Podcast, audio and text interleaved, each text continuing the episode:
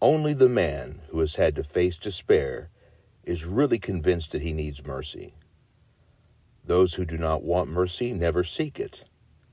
It is better to find God on the threshold of despair than to risk our lives on a complacency that has never felt the need of forgiveness.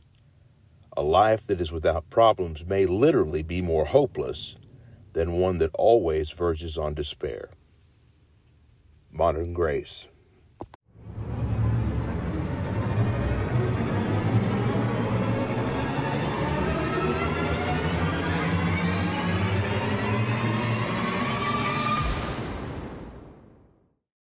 That quote that was very uh, spiritually chilling, quite honestly, was by Thomas Merton from his book, No Man is an Island.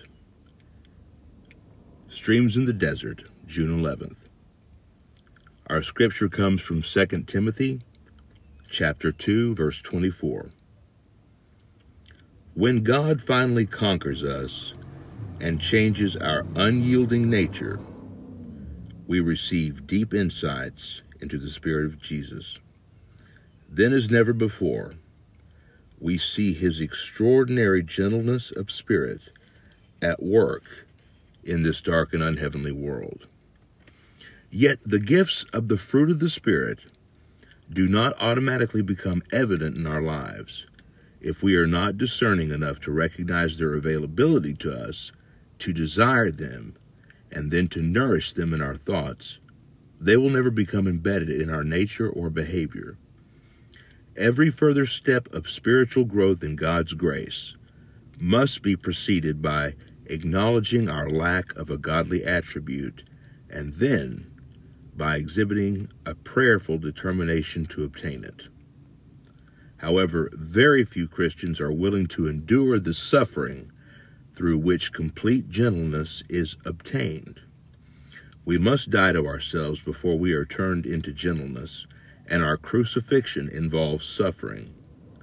It will mean experiencing genuine brokenness and a crushing of self, which will be used to afflict the heart and conquer the mind.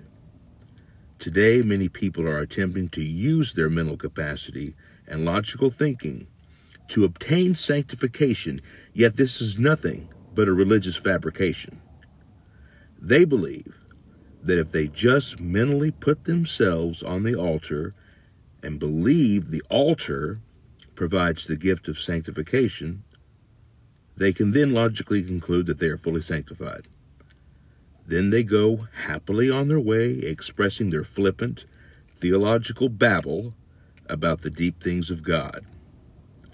Yet the heartstrings of their old nature have not been broken, and their unyielding character, which they inherited from Adam, has not been ground to powder.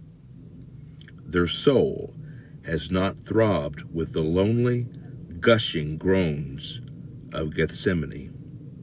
Having no scars from their death on Calvary, they will exhibit nothing of the soft, sweet, gentle, restful, victorious, overflowing, and triumphant life that flows like a spring morning from an empty tomb.